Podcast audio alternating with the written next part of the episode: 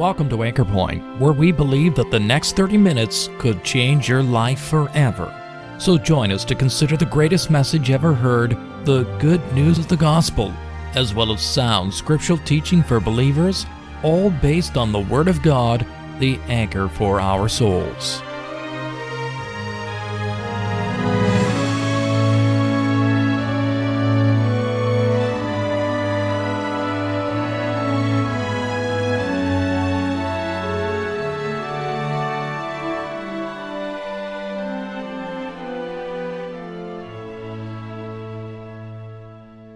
On today's broadcast, and continuing for the next two weeks, we'll be looking into the theory of evolution and some of the so called proofs of it that skeptics often bring up to the Bible believer. Evolutionary theory is the assertion that all living things have a common ancestor, from which they evolved through numerous successive changes over billions of years to produce a complexity of life that we see today. Kind of a bacterium to Beethoven concept it is widely accepted, but not by all scientists. In fact, there are many, many problems with the claims of evolution. Our teacher, Mr. Michael Penfold, will begin a three part series today by examining the 14 main proofs of evolution. If you're a Christian, we know that this short series will be a help to you in discussing this with unbelievers. And if you're not a Christian, we trust that with an open mind you will face up to the difficulties of the theory and consider what the Bible has to say about this important topic. Criticizing Darwinian evolution is not popular. Richard Dawkins, who's just up the road here in Oxford, in a book called Devil's Chaplain, he wrote, No qualified scientist doubts evolution is a fact. He went on to say that it's absolutely safe to say that if you meet somebody who claims not to believe in evolution, that person is ignorant, stupid, or insane, or wicked. But I'd rather not say that. And that's how many people look at the subject of evolution. Basically, if you don't believe it, you're insane, you're stupid, or wicked at the worst. Somebody on the radio recently on uh, one of the Radio 4 talk shows, he said, evolution is true as the sky is blue. And this is the sort of paradigm that we're facing in today's society. However, hundreds, in fact thousands of scientists are now questioning and seeking to unravel Darwinian evolution. On the 1st of October 2001 in the Weekly Standard, a hundred scientists paid for and took out a two-page advert called A Scientific Dissent from Darwinism, in which they said we're skeptical of claims for the ability of random mutation and natural selection to account for the complexity of life. I'm one of those people who's skeptical of the claim that you can get from a bacterium to Beethoven by chance mutations naturally selected. In fact, I'm more than skeptical. I don't believe it. Charles Darwin was the man who came up with this idea. Others were thinking of it at the time, Wallace and so on, but Darwin was the man who crystallized it and put it in his book Origin of Species. And if you go to the British Natural History Museum in London, you can go into an exhibit all about evolution and the origin of species and Darwin and so on. First thing you see when you walk in is a statue of Darwin. Behind Darwin there's a little sign, and on the sign it says, the problem Darwin solved. You see, before Darwin, if you didn't believe in God and didn't believe in creation, what would you have said to someone who challenged you and said, well, if you don't believe in God, how did it all get here? How did all the animals come to be? And even if you believed in some kind of evolution, you really had no explanation as to how it took place. And Darwin came up with this idea which he called natural selection. And Darwin, according to Richard Dawkins in his book, The Blind Watchmaker, Darwin made it possible to become an intellectually fulfilled atheist. In other words, before Darwin, it was tricky being an atheist. But now you've got the facts. You've got all you need to know in natural selection. What is natural selection? But simply is the idea that nature selects and preserves useful variations in animals and plants. And those that are best adapted leave the most offspring. And of course, after Darwin, genetic mutation was added into the mix, so we have neo-Darwinism, and together mutations and natural selection have apparently built everything our eyes can see. Now let's just define evolution. Because when you start criticizing evolution, people get a little bit worried and a definition is going to help us. Now, by evolution, I do not mean variation within a kind. In other words, if we take zebras and horses and donkeys, it may well possibly be that they all are variations of one original created kind. We could say the same for lions and tigers and leopards, or perhaps even wolves and dingoes and dogs. I'm not worried about variation within a kind or a prototype. What Darwin is saying is something completely different. Darwin is actually saying that every plant, every fungus, every animal, all of life is related directly. So that a bat and a buttercup and a banana and Beethoven are all directly related. If you ate plants today, you ate your relatives. Because all of life is one big tree. Starting from an original replicating molecule in a warm pond billions of years ago, we now have this massive tree of life. And we're all on this tree of life somewhere. You're a node and the other plant is a node and the animals are another node. We're all nodes on this great tree of life. And sometimes when evolutionists think about creation, they have a caricature of what it is. They look at all the different types of dogs and all the different types of finches and all the different types of fish and they say, are you trying to tell us that God made every single one of those different types originally in the Garden of Eden? And they have this caricature of the creation model that what we have now is exactly what we had then. But that's not what I'm saying. That's not what the Bible says. The actual creation model says that God created kinds of animals and that the variation that we see today is a result of natural selection and environment and so on acting on the information that was in the genomes of those original created kinds. But somebody says, well, this is very interesting. You sound like you're willing to admit to little changes, but you're not willing to admit to big changes. But all that Darwinism is saying is that if you take small changes and add lots of years to that, then you get the big changes. So really, you haven't got a leg to stand on. Well, let's just examine this in greater detail. If you take a Chihuahua and compare it with a Great Dane, you have an enormous difference. It seems to be an enormous difference.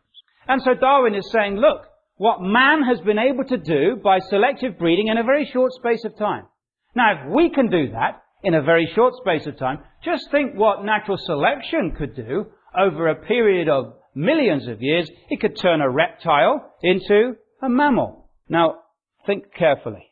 The differences between a Chihuahua and a Great Dane are of an altogether different nature to the differences between a reptile and a mammal. What's the difference between a Chihuahua and a Great Dane? There's hardly any difference at all except for the shape, the size, the color, and the appearance.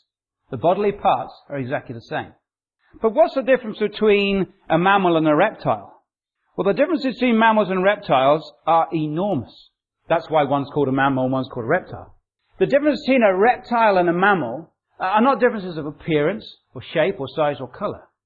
They are fundamental and radical differences. For instance, if we were to try and change a mammal into a reptile, we need to evolve a fourth chamber in the heart by mutation and natural selection only.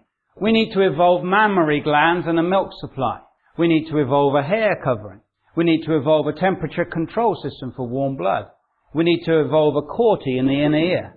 We need to evolve a diaphragm. Now, uh, this is just a very small sample. I could make a list of a hundred things.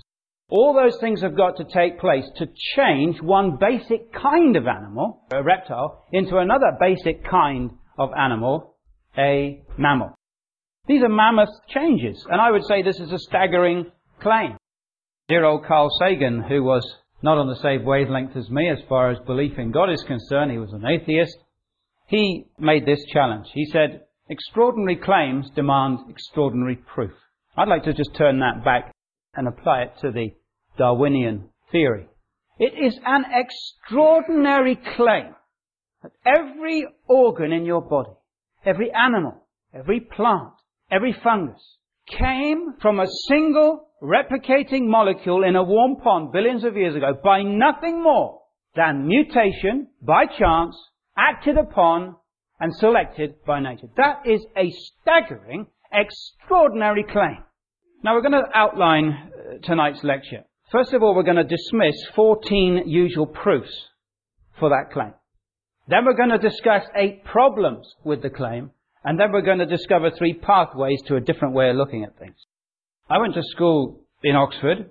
About 25 years ago, I sat in a biology class. I remember the day he came in and said, today we're going to discuss human evolution. And he started to outline proofs.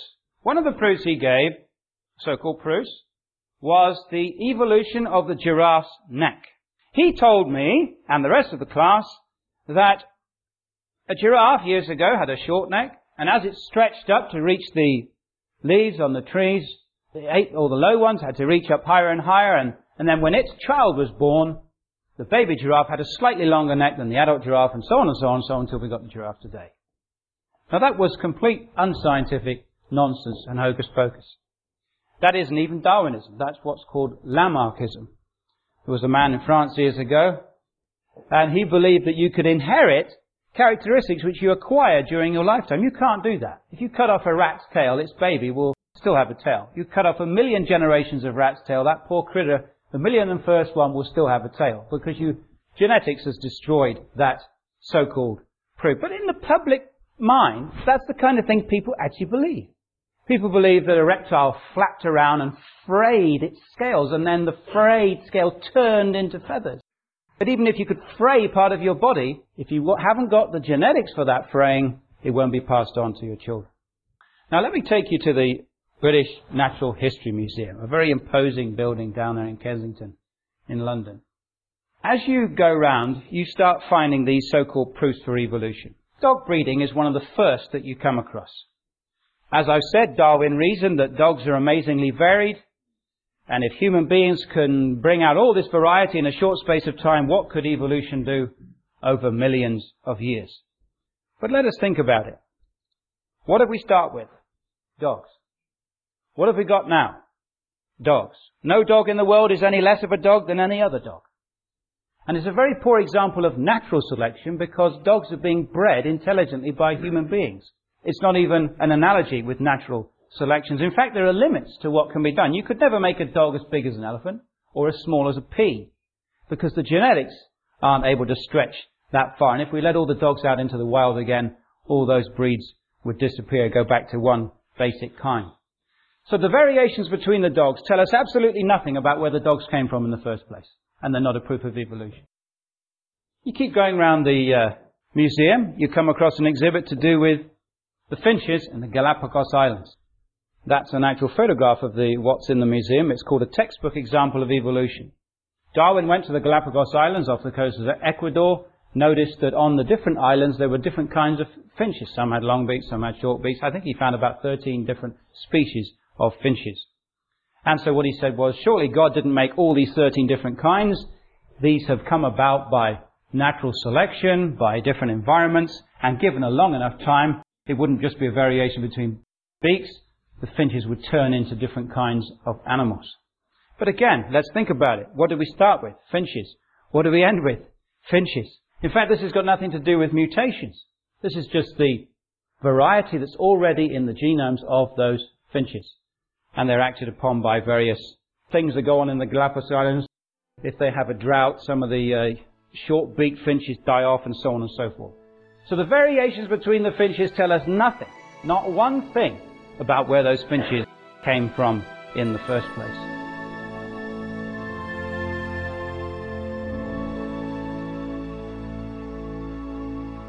I remember also the day in my biology class when the teacher put up on the board a sequence of horses. They had a small one with four toes at the start, going up to our present day horse at the end with just the one hoof. I didn't know at the time, because I was only 15, 16, that the whole thing was made up. In fact, there are 12 different family trees at least of these horses. Basically, out of the 250 horse types, they've arranged them in a sequence, ignoring the fact that the rib numbers are changing and the vertebrae numbers in the back are changing, just lining them up in relation to how many toes they have and how big they are. In fact, a biologist who is an evolutionist, Heribert Nilsson, said the family tree of the horse is beautiful and continuous only in the textbooks. So that's proof number four. What about proof number five? I love this one. This is the one that they were on about on the radio with me today on Radio Oxford. The peppered moths. During the Industrial Revolution in England, there was a shift in Manchester between light peppered moss and dark coloured peppered moss. Back before the Industrial Revolution, most of the moss had been a light colour. After the Industrial Revolution, they were mainly a dark colour. Nobody understood why this industrial melanism was taking place until the 1950s when a man called Mr. Kettlewell came along and he went out in the daytime and he let a bunch of moths go in the middle of the day. And he tested with mark and capture and select experiments and he found out that the birds ate the light ones because they could see them better on the bark of the tree because the lichen had gone and they were darker than they had been before the Industrial Revolution. And this was hailed as the greatest proof ever of natural selection. It turns out that the whole thing was staged. I wonder could anybody put their hand up here if you've ever seen a moth resting on the bark of a tree trunk in the middle of a day. In fact, the experts who examine these things and look into them, a guy called uh, Cyril Clarke, he spent 25 years studying this. He only ever saw one moth in his whole 25 years of experience resting on a tree trunk in the middle of the day. And what Kettlewell did was, he went out in the middle of the day and let them go, and uh, in the middle of the day, moths just land on the first thing they can and sit there. And so he took staged photographs, and the whole experiment was flawed from the beginning. And anyway, what did we start with? Moths.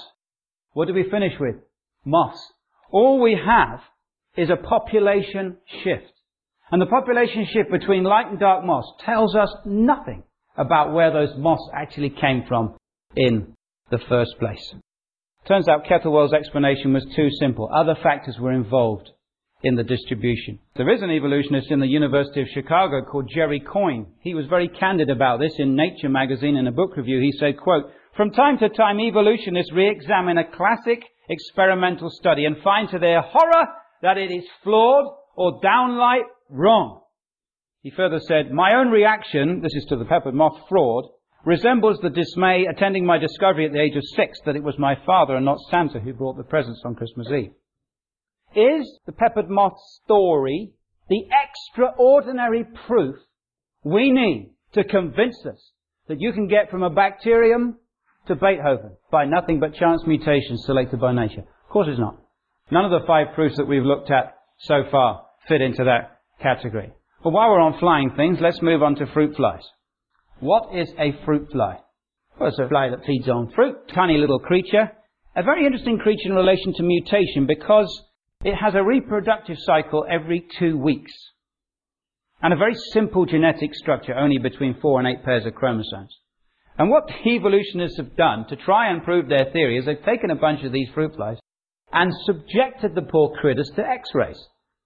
And they've x-rayed them and zapped them and x-rayed them and zapped them, hoping to see what mutations can produce. They even managed to produce a second pair of wings on one of these poor creatures, which was absolutely catastrophic for the poor creature because he couldn't fly at all. The little balancers that he normally uses for balancing turned into wings, and got in the way. He couldn't mate, so it was no good for natural selection, and it was all artificially maintained. What do we start with? Fruit flies. What do we end with? fruit flies. There's not one fruit fly in the world that's any less of a fruit fly than all the other fruit flies in the world. In fact, this was a wonderful experiment to disprove evolution. If evolution is saying that mutations selected by nature have produced everything that we see today, then if we could produce millions of mutations and actually select them ourselves, then we would be mimicking what evolution has done. But in trying to mimic it, they were completely unsuccessful. I've been recently going back through this book by Charles Darwin, The Descent of Man. In his original book, Origin of Species, he doesn't deal with the evolution of man. He felt that that might prejudice uh, people accepting his theories. But in this book, he goes into it in great detail. There's a chapter in here where he gives what he calls three great classes of facts to prove that we came from ape-like creatures. Those three great classes of facts were number one, similar bodily structures. Secondly, similar embryonic development. And thirdly, vestigial organs, what he called rudiments. Now mark this. This is what Darwin thought were three great classes of facts. Now let's look at them one by one. The first one, homology.